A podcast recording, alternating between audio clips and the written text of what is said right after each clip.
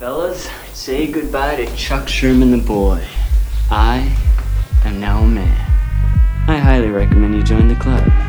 We are doing the wild thing all night. Acid house music. Hey, what's up, everybody? This is Sherm.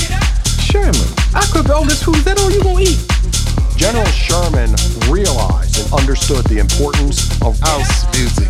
So, do you know anything about techno? No. Listen.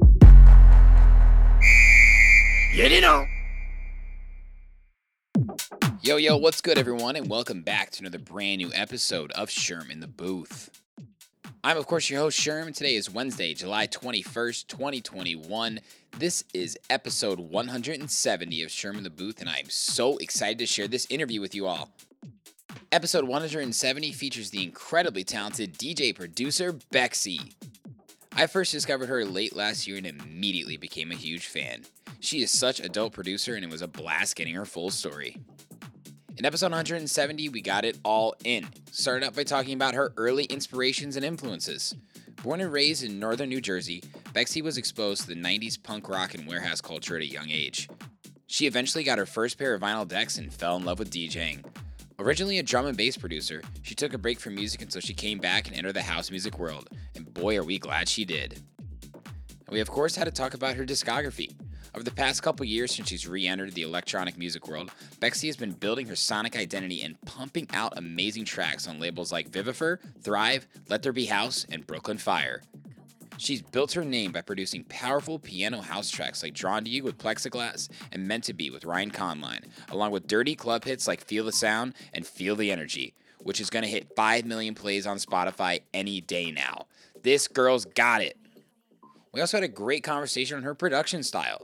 Bexy has a special range as she continuously shows and is able to achieve unique grooves and energy in all of her tracks.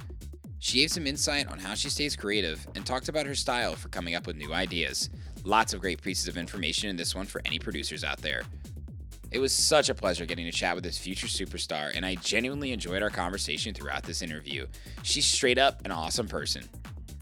Thanks so much for making some time, Bexy. And without further ado, let's get into it right now so you guys can hear her story for yourselves. This is episode 170 with Bexy. Hello, ladies and gentlemen, and welcome to a very special episode of Sherm in the Booth. I'm here with Rebecca Clements, aka Bexy. What up, Bexy? How are you? Good. How are you? Fantastic. Uh, we're both wearing tie dye, Yep. and I feel like it's a really great start to the interview. It so, really first things first, when's the first time you got uh, tie dye, or when was that first time you actually did tie dye? You remember when it did the rubber bands? oh my gosh. Yeah, it was probably like one of those after school programs, you know? Yeah, you get like a white t-shirt and then they would have you dye it, you know. I was never good at with it, a though. rubber band. I was never good at it. No, me neither.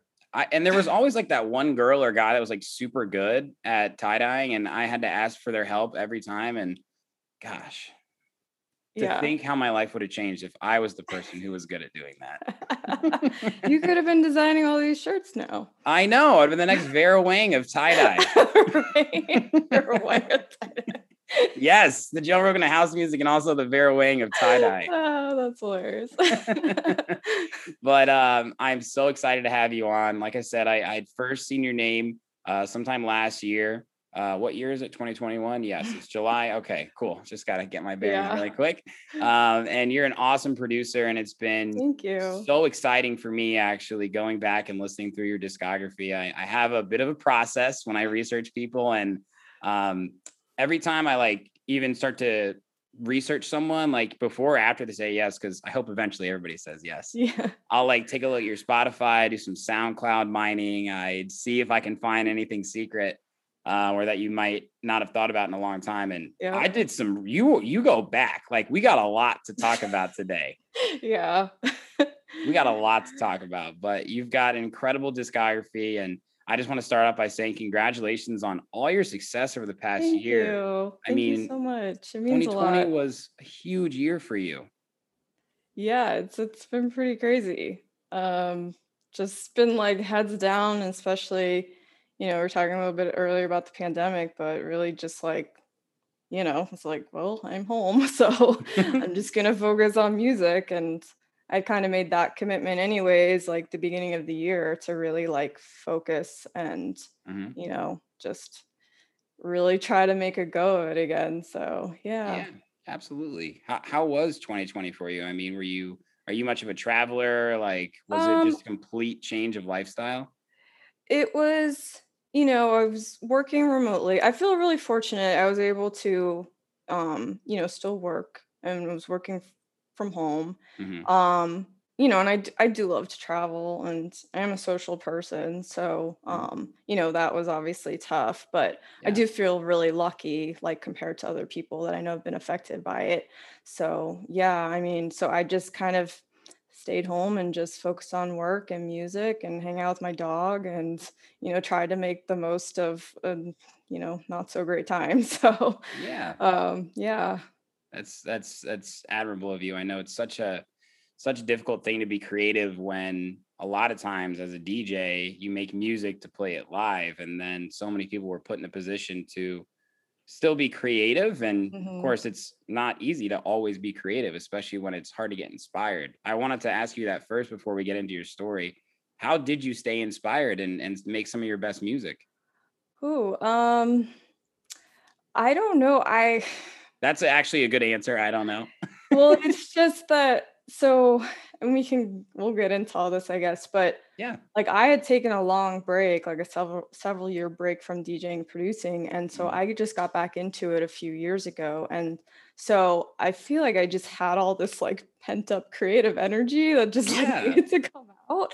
So hmm I was just like, and it was just all kind of new to me again, you know? And I think I was just having that like newness to it as well kind of helped and being like, oh, I want to make a track with this sound in it. And let me try this thing. And I just like constantly was just trying different things. And Yeah. yeah, so it was just just had a lot of ideas that just needed to come out, you know? Yeah, absolutely. yeah. It's like when you're producing sometimes music or samples or loops go in the graveyard, you kind of put them in the back of your head and then you dug them up and you're ready to Yeah. unlock the dead. Yeah. Yeah. Nice. Yeah. I love that. That's awesome. So I know um, you mentioned before we got on air, you're a raver from the 90s from the East Coast, from the north side of Jersey. Yep. Yeah. Tell me I about that. Where, where, what, what city were you exactly born in? I was born in Western New Jersey, Okay. but I grew up in Washington Township, New Jersey, which is like really just next door. Yeah, yeah, yeah. um, yeah, and then you know, I grew up 30 minutes outside of Manhattan, outside of the city. yeah. hmm And so, you know, I I started going out to like local punk shows when I was in junior high and like I'd always really like loved music ever since like I could like go through my parents' record collection, you know. And so I just wanted to discover like every type of like genre of music, like everything. I was just so like, what's this? What's this? You know, just trying to like consume it all. hmm And so yeah, I ended up like getting into like punk rock in junior high and going out to local shows then. And then that kind of like evolved into going out to raves, you know. And um Was it a so similar crew that you were rolling with to both? yeah, I mean, it was kind of like we all there's definitely like a group of people that kind of evolved. And I think it was also like this like 90s like skate culture and punk Oh yeah. culture. And then it kind of, you know, went to like rave culture and that sort of thing. And so, you know, we just went out. I went out way too young to be going out like 15 or something. Sounds like you had cool parents though. If they had a whole record collection, they let you do whatever you want.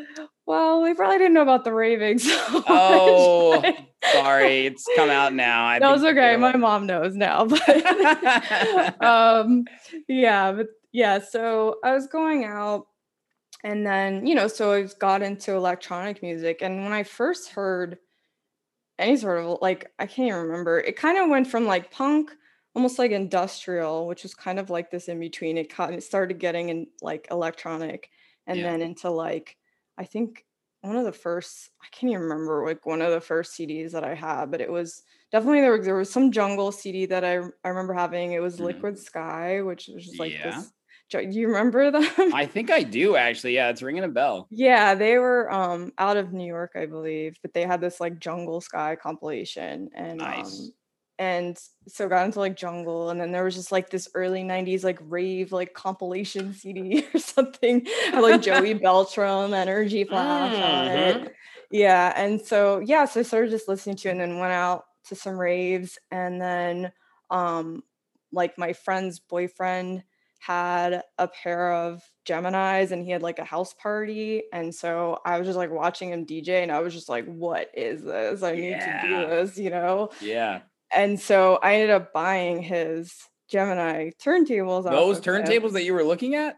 Yeah, because he upgraded to Technics. So nice. yeah, so he just sold them to me and like gave me some records and kind of like gave me a little bit of like some tips on what to do. But you know, back then it was just kind of like, all right, here you go, like figure it out. Um, Wow. so yeah, so I started off yeah on these like Gemini turntables that you know like trying to beat match on those things was like nearly impossible. I would say But if you did it, you were yeah. like you could beat match on anything, you know. Yeah. So yeah, so I started. That's kind of how I got into it. What were you what records were you playing at that point then? Oh geez, I think when I like real like first first got that pair of turntables, I was just like basically whatever records I can get my hands on because it was Yeah. like he gave me some. I think there was like a local record shop in like one of the towns nearby, but then I'd have to like go into the city and actually buy records at a Mhm. record shop. And that was, you know, again, I was in high school. It was like hard to go off and do that. Yeah. and. Um, and then eventually it was like I was buying like records like off the internet, like mail order sort of thing, you know, Wow. like from the UK. Because I actually Yeah. started off playing happy hardcore. That was actually the first style of music. yes. that was the first style of music I started DJing. And then I um transitioned over to drum and bass in like the early 2000s. So Wow. Yeah. I want I gotta ask you about buying records because like I said, I've had a lot of uh, DJs that started on records. And I always like to bring up this story. Have you heard of Ghetto Blaster before? I've heard the name. Yeah, so it's one guy from Detroit, one guy from Chicago, and they've been around for so long, and they actually are having massive amounts of success. They released on Dirty Bird and Confession, Oh, and, nice. and, Awesome. Def- and Defected, and they had a similar experience with buying records. They worked at record stores, Oh, okay. and records would come into the stores, and they'd buy all thirty of the records so that no other DJs could have them because that's like how exclusive the music was. It was. Yeah, and there's like this interesting tangible aspect because I've never I've never been a record DJ. I've always been on CDJs or. Mm-hmm. USBs, right? And downloading the song through the internet and putting on my USB and playing it through the CDJ is a very digital experience. hmm But buying the record, putting the needle on, mixing it in, I mean, that's pretty incredible. Do you remember like feeling that? Oh yeah, yeah. And like being in a record store, like going through, like you don't know. It was listening, just yeah, like you're they not like just sec- skipping to the drop. Yeah, you're just like sectioned off. You know, they would they would have it labeled like genres or whatever, but Yeah. you'd still just kind of have to go through and they're like, you know, a lot of it like you don't know. Like there's a there was a lot of records that were coming out. You know. Yeah. And so you just have to like, okay, this looks interesting or whatever, and then listen. They'd have like a you know turntable you can listen to them on, and then hmm you just be there for like hours just listening to vinyl to like, and then be like, all right, this one's good. No, I don't like this one, you know, and then just Wow. i'm up. But I totally can see like the the people that worked at the record store like totally just like buying them up before Yes. put 'em out because it was like that. Like you, your records were like very precious because Yeah. you know sometimes you not everybody could get them, you know, and so like I would. I would trade records with people. Oh you my know? gosh. Yeah, like, oh, you've got that one off that label. Like, I can't find that anywhere. I'll trade. like, I've got these. Like, do you want these for that one? you know? You're like a watch salesman, like with the jacket. I what do you got? What do you got? yeah, yeah. So yeah, it was it was um, definitely different times with that, but you know, definitely have nostalgia for for sure. Yeah, I, I feel like though, I mean, I, I don't want to speak for you. It probably gives you a deeper appreciation on the process of looking for music and being a DJ. Like it, it's much more meaningful. Yeah, I mean, I definitely, I definitely have a, a deep appreciation for like you know, nowadays it like go playing like beat matching on on turntables versus, you know, stuff now. And I know there's like a lot of complicated stuff you could do on the equipment, don't get me Of wrong, but it's like, you know, I just feel like yeah, there's definitely a, a- an appreciation for for sure. So Yeah, that's awesome. Yeah. You're you're definitely not using the sync button. That I can. that's awesome. Very cool. So when did you actually start producing then? Because you got in happy hardcore, then drum and bass. Was there a moment? Do you remember when you're like, I actually want to make my own music? Yeah, I started um messing around in Reason in Wow. like college. Hell yeah. That's like the most intense one. Yeah, well, it was like it was great because it kind of had all of this like, you know, different instruments in one thing, you know, Yeah. which was cool, really cool at the time. I also had messed around with this program before that called Acid. It, but it, it was basically like it came with all these like sample loops and you Nice. just like put them together. I don't know. That was actually my first like just messing around. But then I started um, using Reason, just got like a copy of it, and then I moved on to Cubase and had like a little bit of out outboard gear. I had like a, I think it was an Emu sampler and uh, oh God, I can't even remember some synth, Innovation, something. Like, it was so long ago, I don't remember now. um, yeah, and just like messing around. And back then too, like because it was hard and expensive to get equipment, you would sometimes go to studios or like friend studios and work with Wow. them, you know, um, because and somebody would act as engineer, and, you know, and you'd kind of like collaborate in the studio together, which I know people do now, but I think back then it was like again, the equipment was so expensive. Like sometimes Yeah. you just have to find somebody that has it um to actually go work on music, you know. True. These days, I got that- 16 year olds downloading plugins for free. Yeah, exactly. making tracks on their dad's laptop and you and I Right, are here like trying to figure this whole thing out. I know. Yeah, I was like just trying to like loop a sample in my hardware sampler. Like Yes. took like hours. I know the struggle, Bexy. I know the struggle. yeah.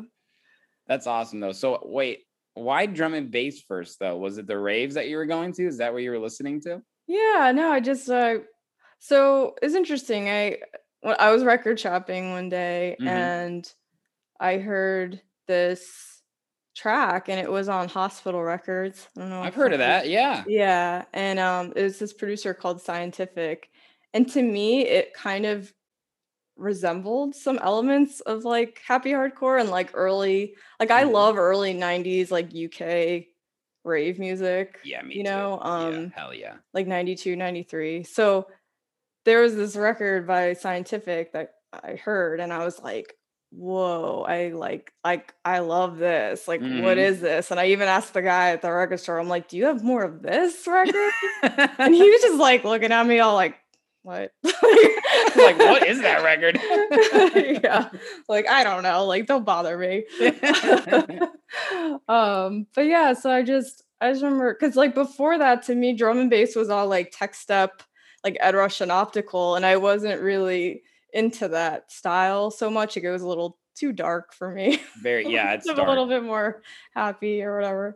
yeah. Um, so so when that record came out, I was like, oh, I like this style of drum and bass, like whatever this is, and it kind of got me really interested in it. And from there, yeah, it's just started playing it more and started producing. Damn. You really took the jump. yeah. Were you working with anybody at that point? Did you have any mentors? Or I mean, I'm trying to think. YouTube was certainly around at that point, obviously. Uh no, well, in the middle of it, yeah. How did you so- learn to produce then? there were like from other people that I knew, but a lot of it was just kind of trial and error. I also oh, I did skip. I did go to school for audio engineering at the time, so Okay, there was a bit a of bit. a bit of that. But a lot of that was really focused on recording. Okay. So there wasn't a lot of, you know, sound design and stuff like that. You know, I did have some like I remember I took some like synthesis and MIDI classes. Um, but yeah, just a lot of it was just like you're just you're by yourself, just messing around trying to figure it out. like, oh, this sounds good, and just I like, mean, still a- still am doing the same yeah, thing. right. It's still like that. But yeah, so you know, so that was that was the process. But yeah, I mean, I Happy had other accidents. producer friends, and I think there was there were some forums, like internet forums too.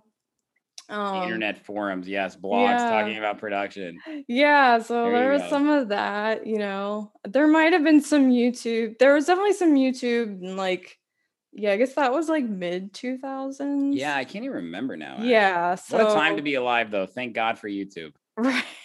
I'm like, I don't know I did anything before. I don't know. I did anything either.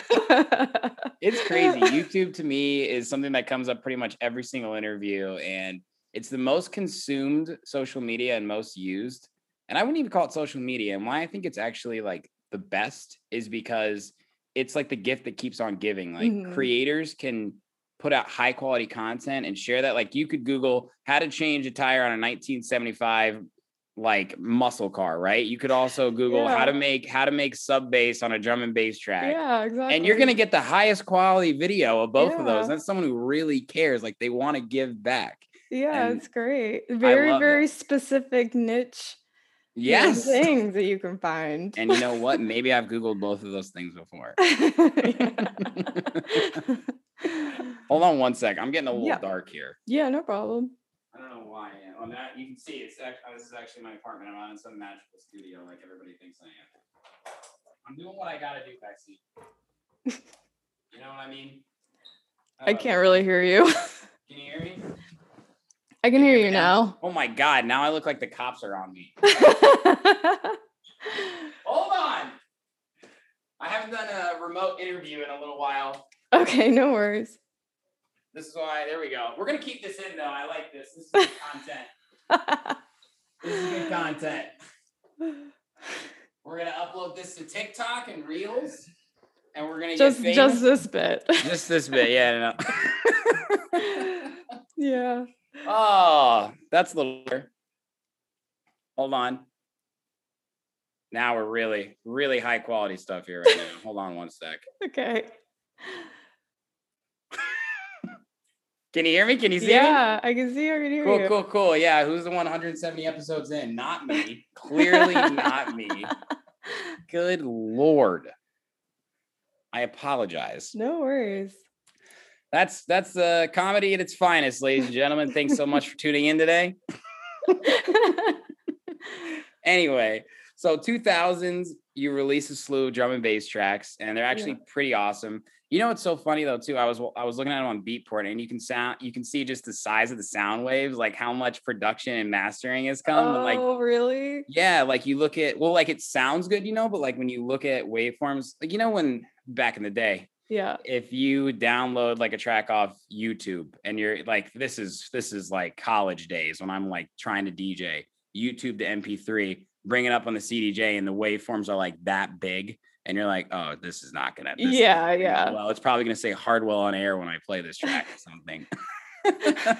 but like your track, I saw it, I was like, damn, it's just crazy to think, just in terms of how far just technology has come with music production.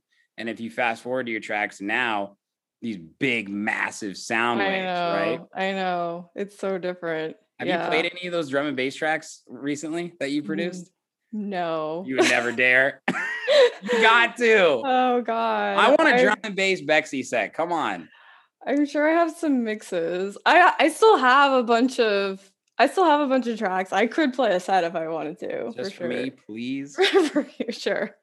Yeah, Sure. drum and yeah. bass is you probably I mean you I'm oh, assuming. Oh, I love it. I still Yeah. love it. I like I'm I've messed around with some drum and bass like like the past year as well. But you know, so maybe maybe I'll put out some more drum and bass at some point. listen, shock the world, do it. I gotta connect you with my buddy here. His name's CLB. Yeah. I literally think he's like gonna be the biggest drum and bass guy in the US. oh nice. He's so freaking talented, and That's it's awesome. it's getting really popular in Chicago. Actually, it's almost like um, trance here. I don't I don't know. I mean, your bosses loves above and beyond, of Yeah. course. So Yeah. there's certainly a lane Shout for out it. to Dave. Shout out Dave. What up, Dave? I hope he watches this. That's big stuff right there, Dave. but it's really cool to see in like the tech house space as well. It's like Mhm. it's all under the electronic umbrella, but there are different, you know, arms that are growing out of it. And I see drum and bass and house and tech house just like really, really finding their way because I think Yeah. people are pretty open minded these days, especially to new types of music. So Yeah. Yeah, yeah, I th- I think it's I think it's gonna grow even more for sure. I hope so. I love it. Yeah. You got It's I think people got to learn how to dance to it. That's kind of the thing. You gotta go just half of the like half speed. half of it know? yeah a lot of people Yeah. like I, I was at uh some dj dropped a drum and bass track recently and my friend next to me was like what is this 260 bpm i'm like actually it's like 85 right? and he's like okay how do i dance Yeah. this? I'm like you look like you're doing the charlie brown dance man. Like just please just stop. You know what? Let's just leave actually. Yeah so once people learn how to dance to it but maybe we'll do maybe we'll do a dancing class for drum and bass too. Sure. thanks for participating. So I, like I said, did a deep dive on all your house music and things you produced overall. I want to talk about this interim because 2000s, I think you released a track in maybe 2010, and then it was until 2019 you kind of went undercover. What was going on during that time? Why'd you take a break from music? um well, I'd been doing music for a long time Mhm. and I had some life things going on Oh, and um it just at the time felt like that chapter of my life was done Mhm. and um I had gone on to do some other things like I had I was working at the time and I had also started like a business and so I was fully like concentrating on that and so I just Yeah. yeah, I just stopped it just felt like it I don't know just like intuitively at that time Yeah, I understand. and it was you know not like something that because it, it like i said i've i've loved music since i was a kid like it's just something i don't know it's just uh just like it sounds a cheesy but it's just to pursue. totally like in me like that's what i know and i'm like here i'm supposed to be doing you know Yeah. so it was like definitely sad but um it was just i just knew that was just like what i needed to do at the time and um yeah so then i just you know was doing some other things for several years and um like a few years ago some weird reason just something inside of me was like hey you need to start djing and producing again Wow. and I was like, oh, okay.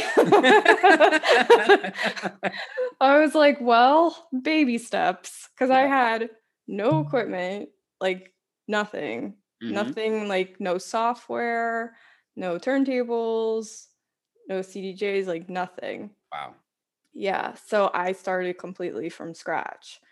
Um, yeah. So I was like, all right, um, so baby steps. Mhm. I'm gonna just start with I'm gonna get like a really basic controller, right?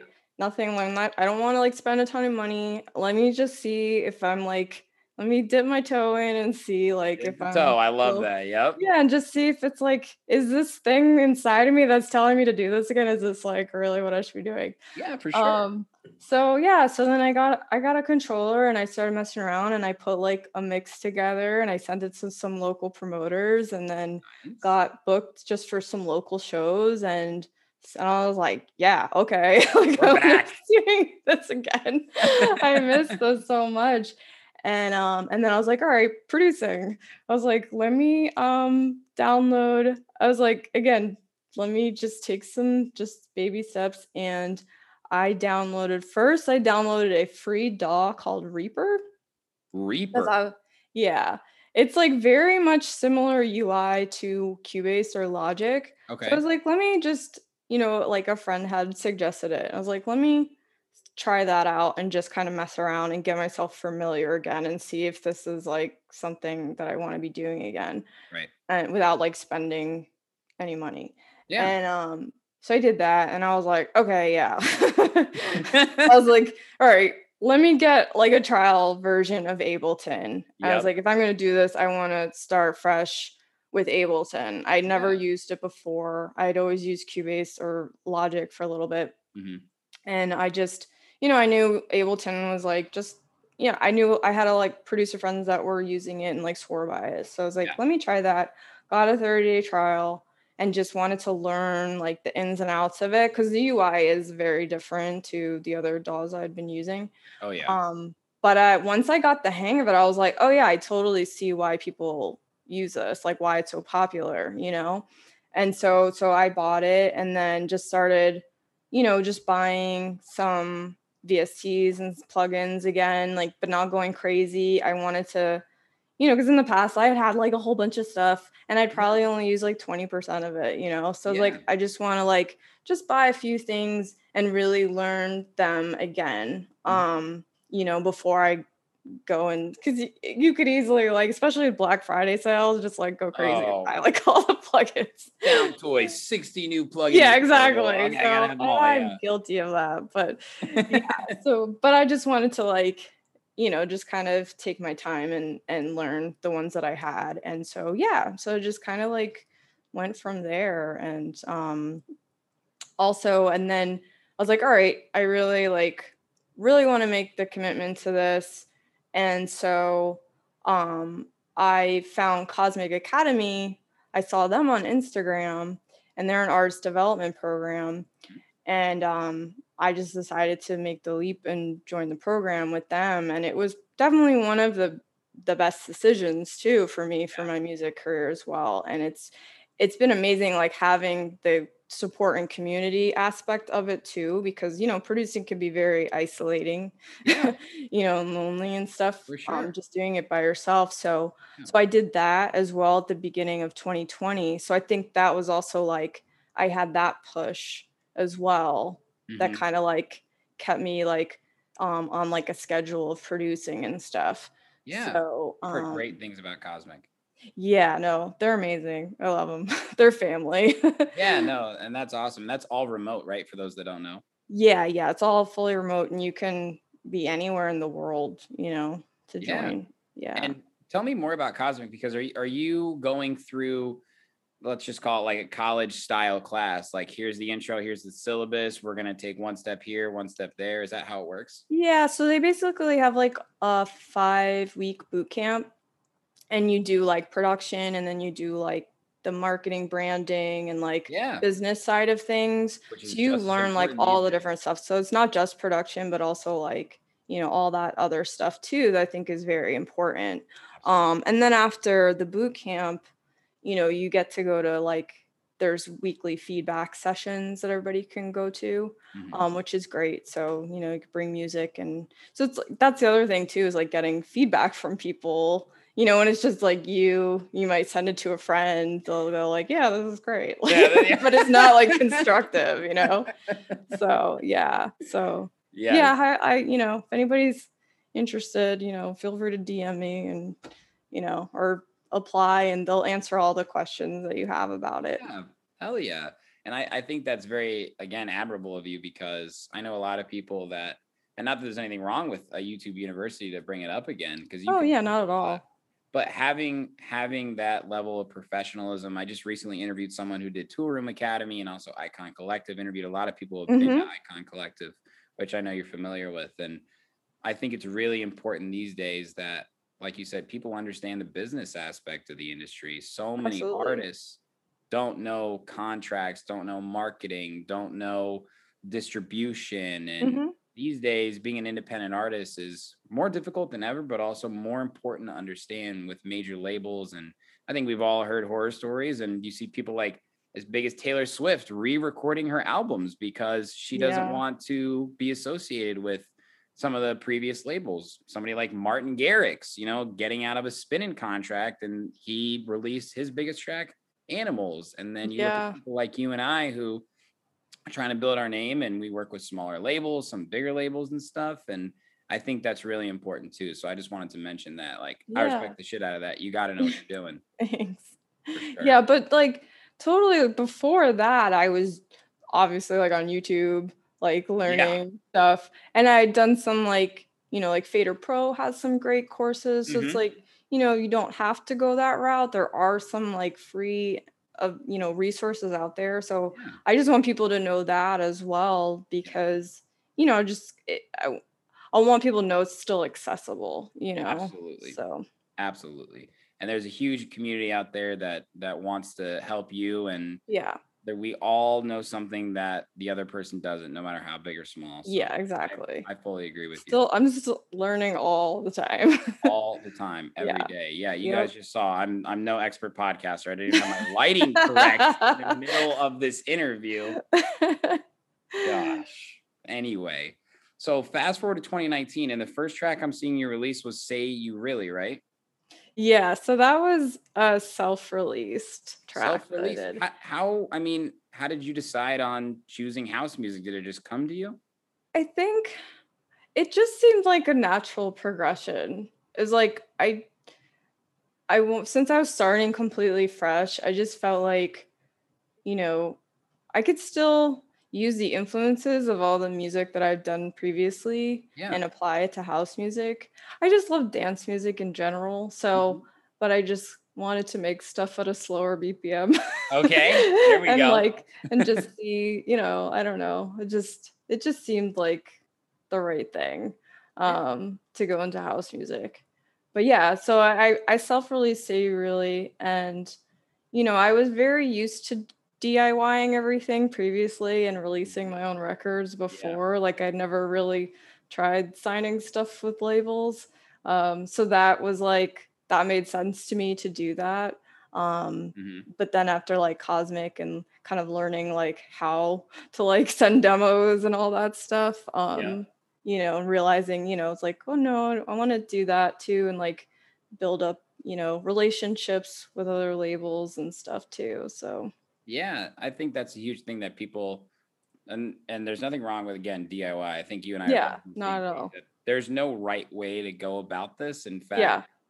I think sometimes when people try and follow too much of a linear path, it ends up biting them in the ass years Yeah. later. But that's the cool part about labels these days to me is, and I've interviewed a lot of people who have their own labels. It's not just about like getting on a label so they can get your song more plays. It's about joining their family and their Mhm. network and mhm. understanding that like it's more than just a label and and collaborating on events and i mean you self-released in 2019 but 2020 through now you've released on some awesome labels i mean we've got Yeah. vivifer we got in it together we got storm music no id no id that's how you say it right I believe so, yeah. okay we both don't know all right They're in Italy, but I believe it's no ID. Yeah. it's annoyed Yeah.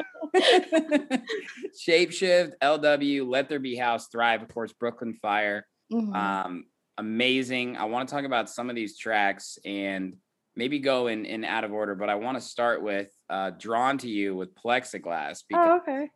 you Yeah. you have this really really unique piano house sound and before we even talk about that how do you think you actually be unique with piano house because it's interesting right like it's just a piano and anybody can play the same notes and especially with piano house you want to be unique you want to have that martin Ikin type piano Mhm. house you want to have that duke dumont what's your strategy when you're starting to come up with melodies for piano house tracks So the piano house thing to me made a lot of sense, especially lo- my love of early 90s rave music had a Oh, lot yeah. of pianos in it. Happy Hardcore had a lot of pianos in it. yeah So to me, like putting pianos in music was just like a no-brainer.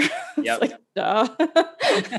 so um, you know, and so I I have uh the the Korg M1 VST, which is that classic piano house sound, you know, and I have like ways that I process it and stuff to get a particular sound. But Mhm. yeah, I mean, I just I just I don't know. I think it to me it's like I come from it from this like hardcore background Mhm. of like those sort of style of pianos and I just apply it to the tracks that I'm making now, you know, Mhm. with those kind of I don't even know like stabby chord progressions, you know. Yeah, for sure yeah. are you are you layering those a lot of the time Yeah, so I do layer the M1. I I layer it with I I- I layer with just like a stock Ableton piano actually. hell yeah whatever works Yeah, and it's still just to kind of like round the sound out because the M1 by itself can sound a, a little, you know, I don't know, I guess like thin,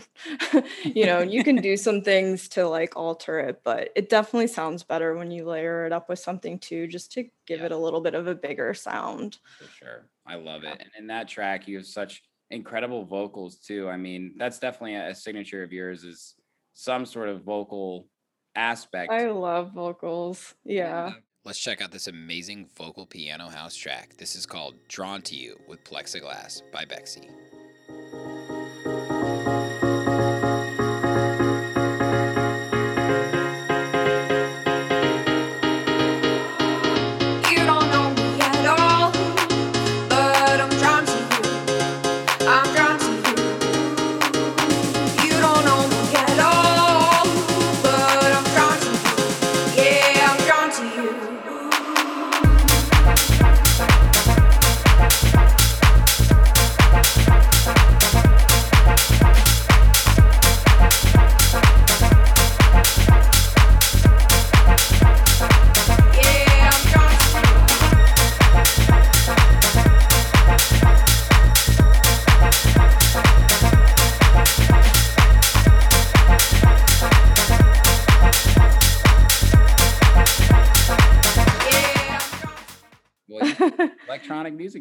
Yeah. something out of you. Yeah. Yeah. And Plexiglass, she did an amazing job with that. Yeah. Awesome track. Love it. Um, so you. your track locked in on In It Together Records with Mhm. Bubs. First Yeah. off, Bubs, great name. Who's who I know. I know. I love So it. It's- simple, Bubs. It's funny too because I call my dog Bubs a lot. Uh, so like, so me, his name's Max. Um, not Mm-hmm. my dog, the, the producer. um, but we that was like, I think that was like my first like pandemic collab, and we got on Zoom and like did a session like that. And he lives in France. Um, yeah. yeah, so it was really fun. We like really, we just really clicked, you know. Um, Let's hear Bexy and Bubs click. This is Locked In on In It Together Records.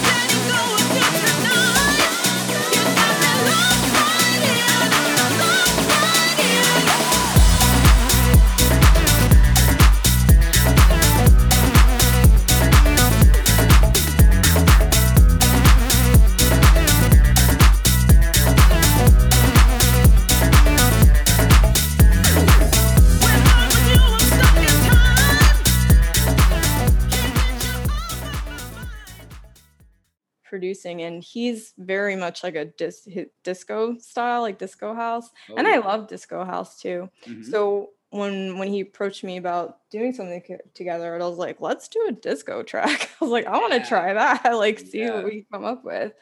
Um yeah so that was really really fun. Um and then we got uh mimi this vocalist to do the vocals on it and she knocked it out of the park. When we got those vocals back we're like damn like, Yeah. her voice is amazing I mean, that I definitely wanted to mention this track too. And like it does have this special disco groove and Mhm. the guitar and the synth and like everything about it. It's just it's a composition. It's more than a track to me. It's Yeah, one of those yeah. that like there's a lot more than just got in the studio and put some digital equipment together. yeah yeah it's no it was full track. fun That's yeah a fun one. That's a fun one. Shout out in it together, rather. Yes. Okay. Storm Music, See Me Like Mhm. This with Maui Sam. Another great name. What the hell, Rebecca?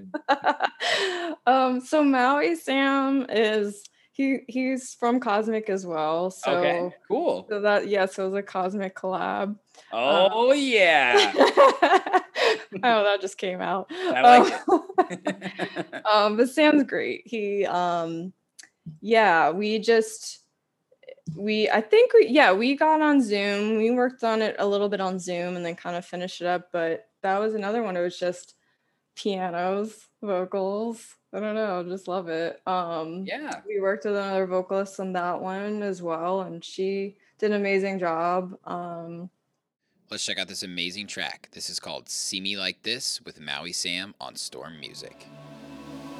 You kept me waiting in the shadows too long, falling pieces till I was almost all gone.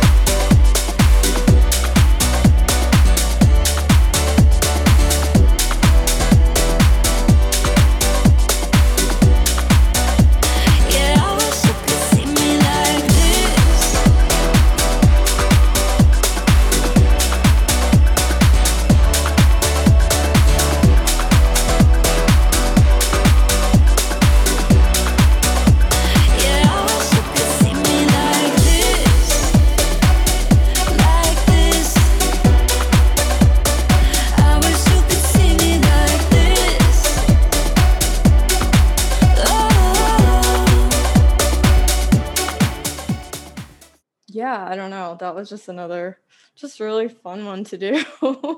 They're all fun. It's it's got a casual 500,000 plays on Spotify. So casual over here. You and Maui Sam just casually hanging out.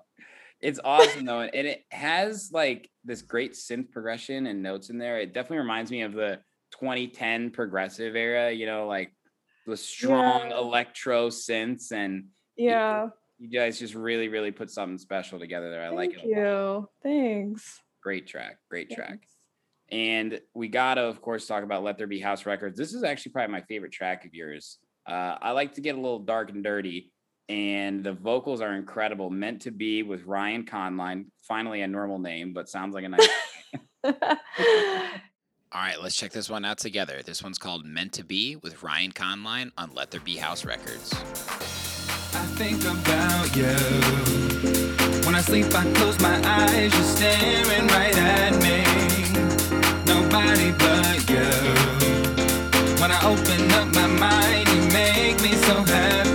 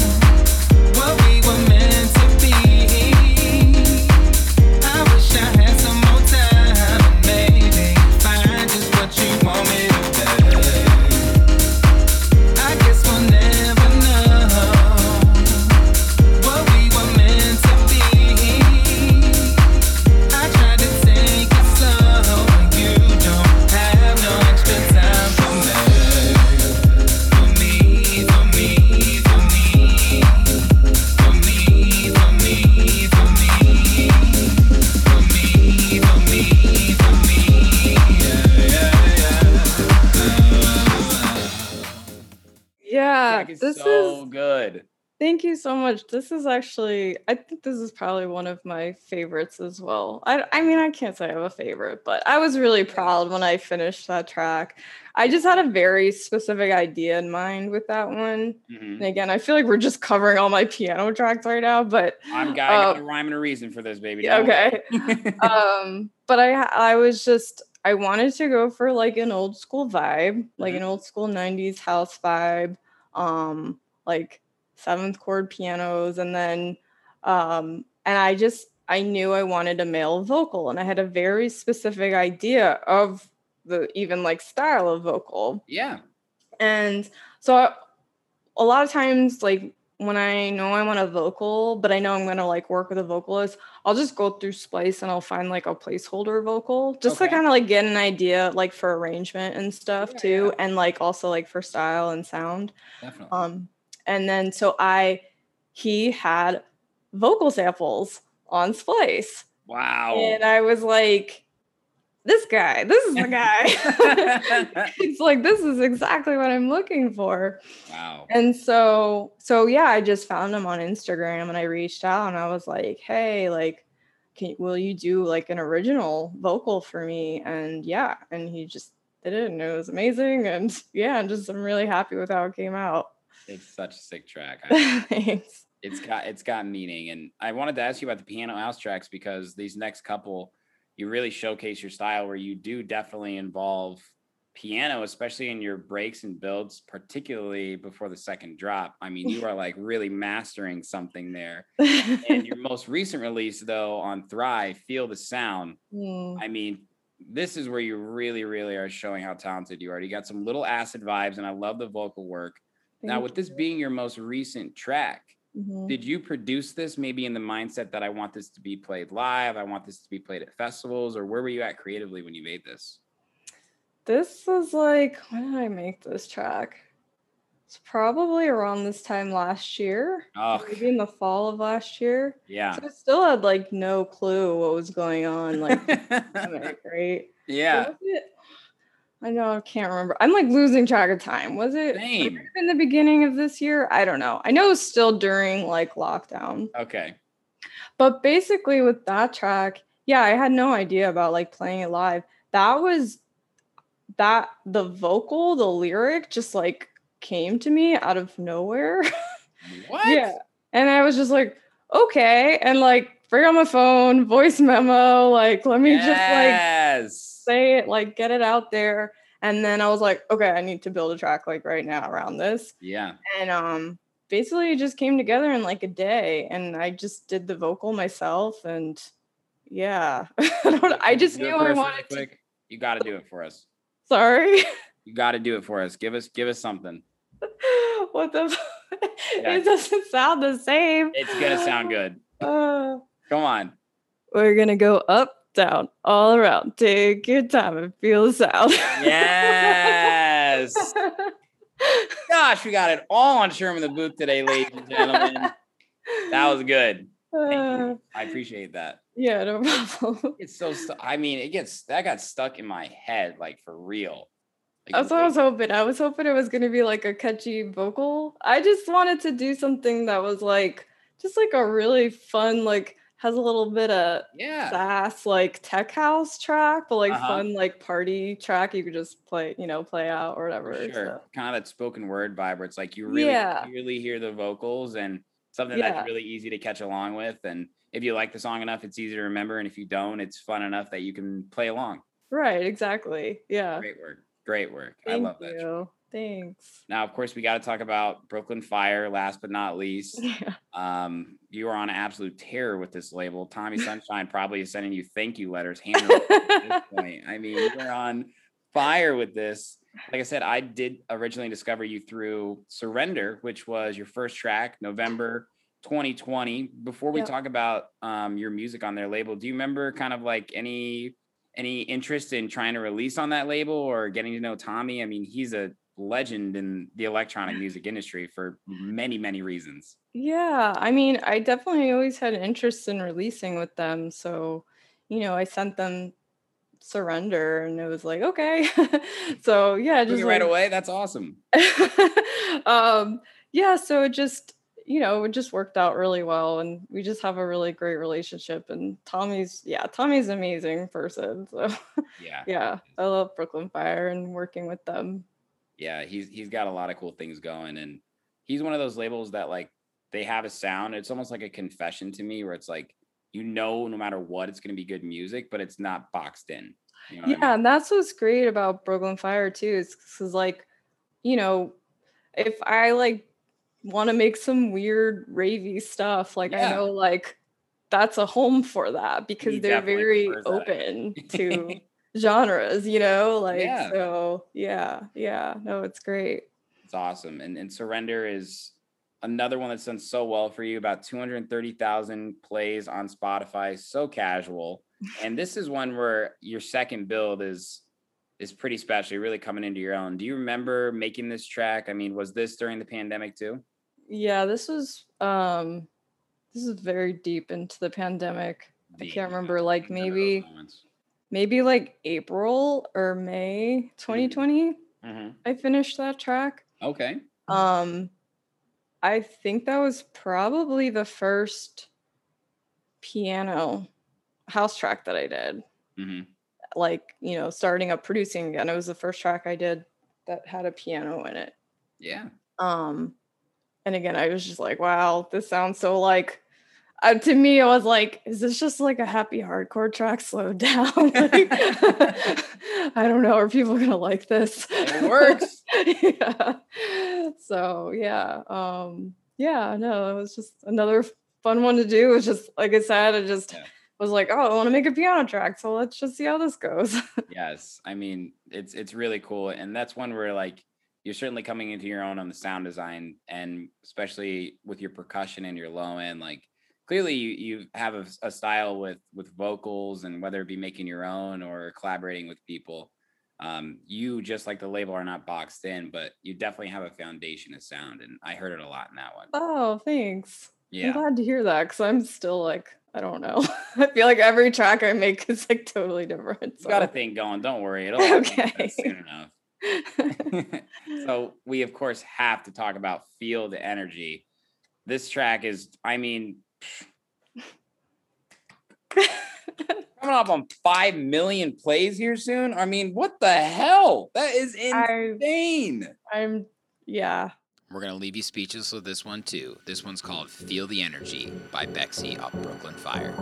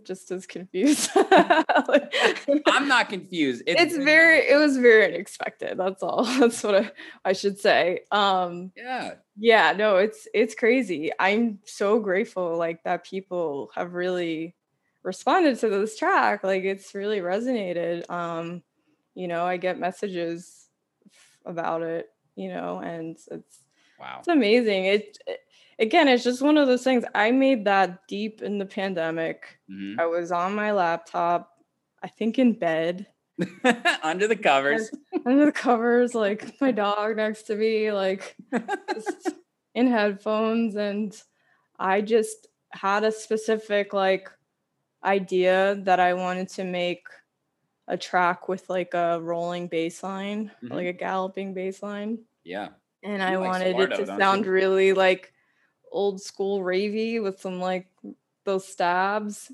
and the percussion for me and I don't know if this is exile if you listened to it, I don't know if it exactly sounds like it, but I had in my head pump up the volume, Mhm. like all those like little like weird percussive sounds. Yeah. And I wanted that in there, like stuff like that. Yeah. Um and yeah, and it just came together.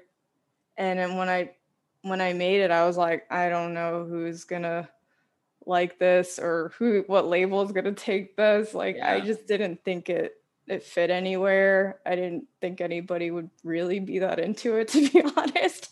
I was really happy with it because it was like I set out to make a specific thing and it Yeah. came out the way I wanted it to. And um yeah, so it's just it was just so crazy it's so crazy to me to see how this track is done. So Seriously. I mean, you're probably starting to make some money off that track. Good for you. I think it's inspiring though for producers out there because I feel like you said, I mean, a lot of times it's a lonely thing. You make a track and you're like, I like it. Is this good? I have no idea. yeah. Like are people gonna respond to this? I have no idea. And and the time, you know, you can't play it in a club and see reactions either. So you just have to put it out there and see what happens. So Bexy, I believe good music finds a way, and it's really cool to see someone like you get that stamp of approval, um, and and get the well-deserved recognition because I do think it is a great check. and it, oh thank you.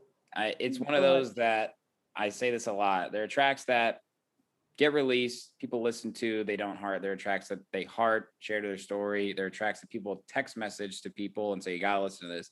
And then there are tracks in the DJ world that you hear, you go to Beatport, you download the track, you put it in a rekordbox, you get it on your USB right away, and you're like, I gotta make sure next time I'm DJing, I play this track. that track for me was exactly one of those. So that's like oh, DJ to DJ, you know, that's the highest form of a compliment. oh, thank you so much. That's uh, that's like partly like I mean, obviously I make music because I love it, but it's like so Yeah. cool to see like other DJs playing my music. It's Mhm. like just such like you said, it's such a huge compliment. I'm just like, wow, like they actually like my music and Yeah. want to play it, you know?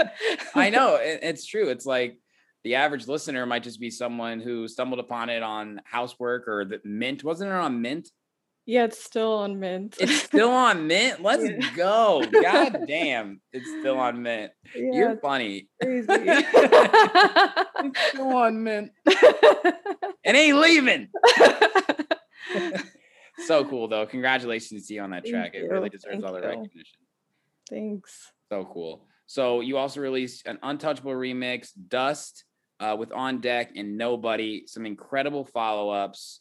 Um, and I just want to really quick talk about Dust with On Deck because this one is another one that Oh, so I think that's the one that Beatport labeled incorrectly. So this isn't your track. so on on deck did dust, but I think with that release was his remix of Surrender. So it's labeled as on deck Bexy. God damn, because I was like, is this her? No, that's totally on deck. And it's oh, a I- it's a great track. It's a great track. Yeah, Yeah, I was like, love this is like this is really deep. This is Yeah, like dark in the darkness in the clubs. yeah. No, that's not me at all. Okay, well, you're gonna set the record straight, everybody. Yes. I think Our it's track. just some mislabeling somewhere. Anyway, whatever. I wanted to ask you about Nobody anyway, because that was featured on Tomorrowland Radio, right? yes, yes. Austin Kramer's, yeah. Who am I talking to right now? You're famous. Oh, Yes. That's incredible. And you have that old school vocal. Like, well done, miss. That one's really, thank really good too. Thank you. I mean, that you're was, receiving all this support. Like, how, tell me, like, honestly, how does it feel to like get that sort of recognition? I I don't know. surprised. Honestly, yeah. I'm just my I I think I'm still processing to be honest. Just the support and everything. And I'm just I'm just grateful that people are like I said, they are responding to the music that I'm making. So it's Yeah. it's an, yeah, it's awesome. Congratulations to you. Thank you. Very cool. So I have to ask, and you said you don't know earlier, but is there a track that means the most to you, regardless of success or streams? Oh, of one of mine? Yeah. Hmm. That's a good question. I mean, this is gonna honestly like and it has nothing to do with the streams, but Feel the Energy was actually like one of the ones I was that and meant to be, you know. Mhm. Um I think it's just yeah, that's hard. They're like it's like they're all my children. Like I love them equally. I don't know. It's like hard to pick a favorite. I don't know. Yeah, yeah, yeah. Um, but yeah, no, I just that one, you know, I, I think it's just like the tracks that I it's almost like this idea just pops out of nowhere and it's just like comes together really quickly and it's just Yeah. wow, like that happened. you know, it's just it's yeah, it's just crazy. So That's awesome. Good yeah. choice. Good choice. Thanks. Good choice. So you obviously you were producing uh, in the early 2000s and into 2000 the 2010s came back in the house. You just mentioned that you're always trying to find your sound. What's it like for you in the studio when you are trying to find inspiration? Do you have a process? Do you have a template? What does it look like for you when you're starting a new track? Mm, so if I'm, you know, sometimes I do get an idea and it'll just flow, you know. Mhm. Other times, you know, if I am, you know, don't have any ideas, but I want to like get in there and start working on stuff. Yeah. Sometimes it's real like I'll find ideas just by doing like a tutorial, you know, like learning Okay. a new sound design or something. Yeah. Um or I might hear a sample that I like, you know, and that'll spark some idea. Mhm. Um you know, or um I'll play around with chords. Um I've lately so I I set a goal this year to do vocals on more of my own tracks, like actually singing. um so so lately it's been like sitting down and like playing with chords and you know just kind of like freestyling some stuff and just seeing what comes out. Wow. Um yeah, so it's like I don't I don't have a like one like you know thing that I do, but a bunch of different things. I'll just try to um, try a bunch of different ways to come up with ideas, and I think it's just really important to be consistent with actually like working on music like consistently, Mhm. um, even if you're not feeling inspired. You know, yeah, for sure. um because once you get in there and just start messing around like and even if it's just doing some things that are like yeah just like some messing around with this uh, sound in serum or something just to like get some creative yeah.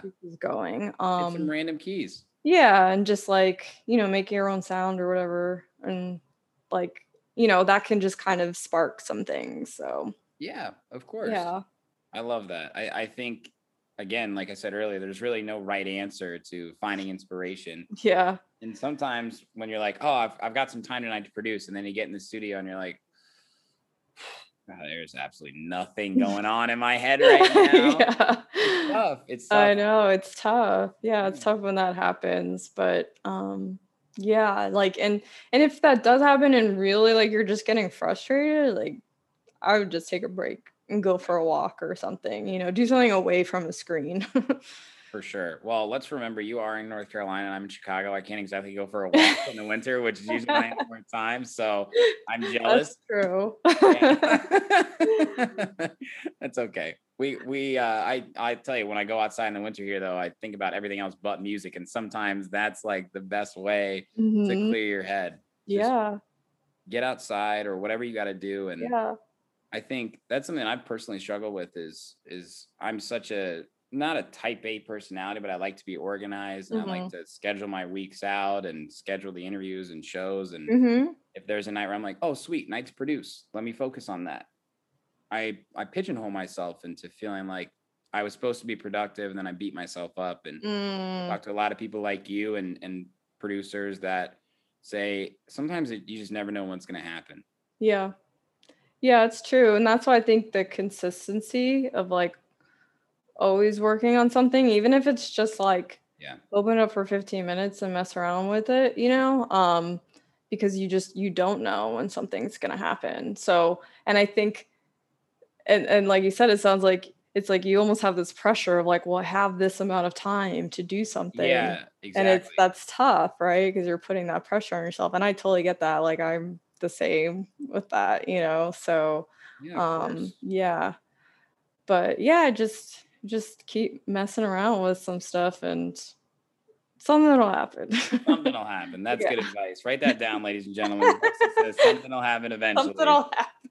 That's right. That's Never great. know. You're gonna be in your bed with your dog that you call Bubs. You're gonna be under the covers, and you're gonna make a track called "Feel the Energy," and it's gonna get five million plays. That's just that's life. You, just- you don't know. You never know. I love that. I love that so much. Oh man. So obviously the, the past year and a half has been really tough. And before then I was asking this question and and now I think it's an even more interesting question. We've seen the electronic music scene change so much, venues, festivals, uh, genres that are blowing up, of course, house music. On the on the topic of house music, what do you think the next couple of years holds um, for the actual scene? oh, geez, that's Deep. yeah. I'm really not. I'm not one to predict these sort of things, Yeah. to be honest. where do you want to see it go? Where do you want to be involved in the future? I guess if you want to focus it more on what are your goals in the house music scene? Um. Well, I mean, I would just. I. I'd love to just. It's just tough because it's like, well, we've all obviously. I think for the next two years is to kind of get back to where things were, at least, you know, right? Um. So there's that.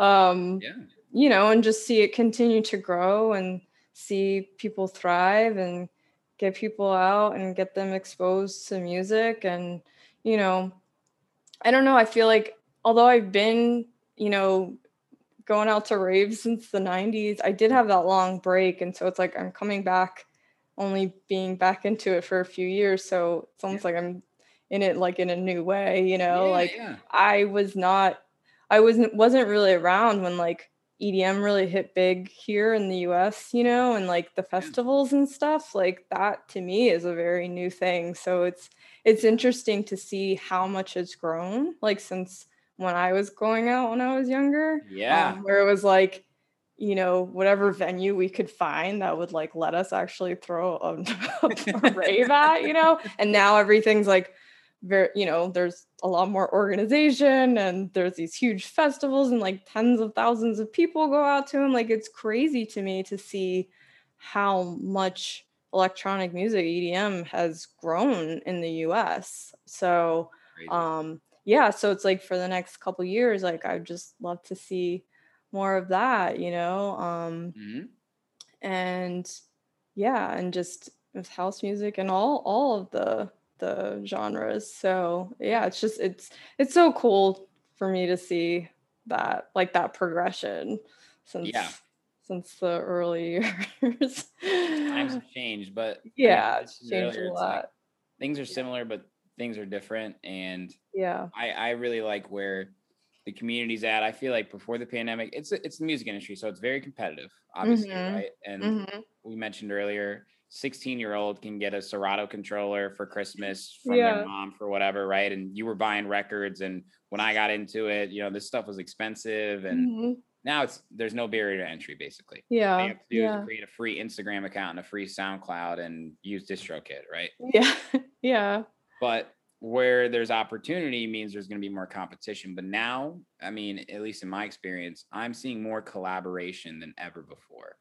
And yeah and i i love yeah i i am as well and i i hope to see more of that and i feel like um you know and i i, I don't know if it's because of what we've all went through collectively but i feel like you know people are going to be more you know supporting people more you know and Yeah. cheering each other on and like being like we can all we're all in this together you know Yeah. and so rather than like us feeling like we're competing with each other you know um so i'd love to see more of that and i, I am seeing that as well which is amazing you know Yeah, absolutely.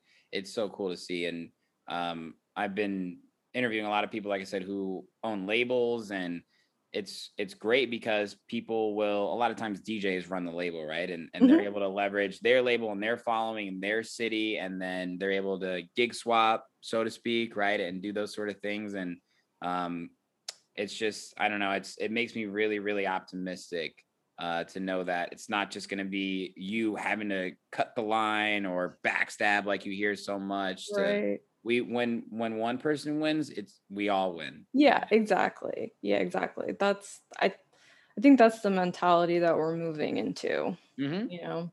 For sure, for sure. And I think it comes with a lot of people being independent artists these days, like Mhm. us. Mhm. We got to teach each other the business side of this stuff. That's for sure. Yeah. For sure. Yeah, I'll support each other. Absolutely. One of my last questions: What would be your advice to younger DJs and producers that are trying to make a name for themselves these days? Hmm. Um trying to make a name. I guess one just, you know, make I've said this before, but I still think it's it's important, but make music that you want to make. Like don't like what's coming out of you, like make that because I feel like the world needs that Mhm. um like music that's true to your self your soul you know? Absolutely. do that and you know i think people resonate with that you know? Um and then you know and then on the other side of things like definitely try to have a like i mentioned earlier like a consistent you know schedule with it with producing with the marketing side of things social and all that stuff. You know i feel like there's definitely that part of it too you know they got to be consistent that's it's a big part of it Absolutely. Consistency is so important. And Mm-hmm. I think we probably have both experienced in the beginning, you start a project and everyone's really excited about it for you, and you're excited, and then it's like this. And then there's a long period of a plateau. But Mhm. the fact is, even if you're staying level, you're not going down and you just have Mhm. to keep doing it. And that's why it's so important, like you said, to make music that you love. And no matter what you're doing in life, music or non related, make sure that you love it because life can be long, it can be fulfilling. How many people, our parents' generations and our grands grandparents' generation, they get interviewed on their deathbed and they're like, I wish I wouldn't have given so much time to things that I didn't love. yeah yeah yeah you hear about that Not us, not us anymore. That's changing. We're doing what we want to do and we love we love what we do every day. mm-hmm that I I I'd like to yeah say the same thing too. Like my piece of advice is whatever you do, if it is in the music industry, don't get caught up with imposter syndrome. And I think you actually said something about that too in your EDM Nomad interview. oh did i Joe Rogan house Um, music right here. You better watch out. Yeah. i'm sure i probably mentioned something about that yeah yeah i mean i i i know that i could be my own like worst enemy sometimes you know and so that's a lot of the work that i've done on myself you know in order to be able to finish music hmm and and, and be like okay i think this is good enough to send to a label because Yep. there can be a lot of self-doubt you know um Yep. so yeah so yeah the imposter syndrome just try to work through all that stuff you know Yep.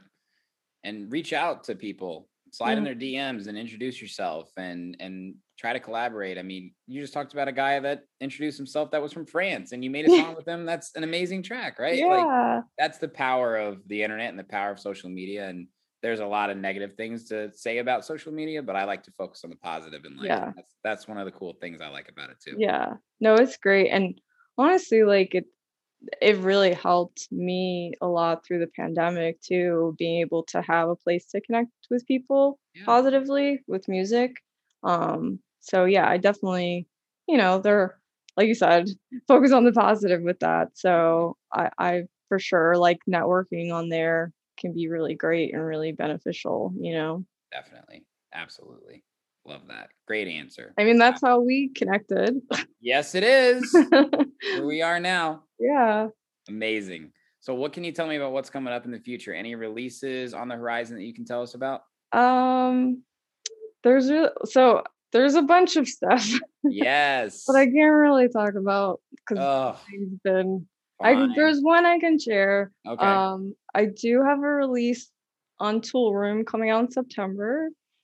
so I'm very excited about with with Bubs. With Bubs. Let's Yeah, go, Bub. Wait, is it your Bubs. dog or the guy Bubs? No, the guy. I don't know. Maybe Bubs is your ghost producer, okay? Yeah, he is. I mean, I'll just say that right now. Uh, um, yeah, no, uh, we've got a release coming out tour. I'm both very excited about it. It's definitely like a dream label of mine to release on. So Congrats. yeah, yeah. But um, yeah, there's I've been I've done a few releases or sorry remixes. So keep an eye out. I can't say what yet, but really excited about those. Um, yeah, but yeah, lots lots of music for sure that's coming out soon. That's great. Well, when more music gets released, that means that shows are to follow because, like I said earlier, music, good music always finds a way, and the people need to hear it live more than ever. Yes, yeah, for sure. Amazing. Bexy, this has been so much fun. I just want to say again, I'm one of your biggest fans. Like, Oh, thank I- you. I, love your music. I've got more than just Feel Your Energy on my uh, USB. And Oh, that's awesome. Thank you so I'm- much. I'm gonna get some footage for you. Okay, it's some shows I got coming up. I would love that. Please, please do Gotcha. that. Send it to Gotcha. me. I got you for sure. You, re- you really are a special talent, and it's so cool to talk through your story with you. And um, you got a you got a bright future ahead. So congratulations on everything so far. And Thank everybody's got to keep an eye on you because shit's going down. thank you so much. And thank you for having me. It was just an absolute pleasure talking with you today. Absolutely, I had so much fun. It was great to finally uh, meet you, and I hope we get to hang out in person soon. I'm gonna keep you posted. Okay. Awesome. Hell yeah. Well, thank you, Rebecca. You have a good day, and thanks everybody for tuning in. Thanks. Bye.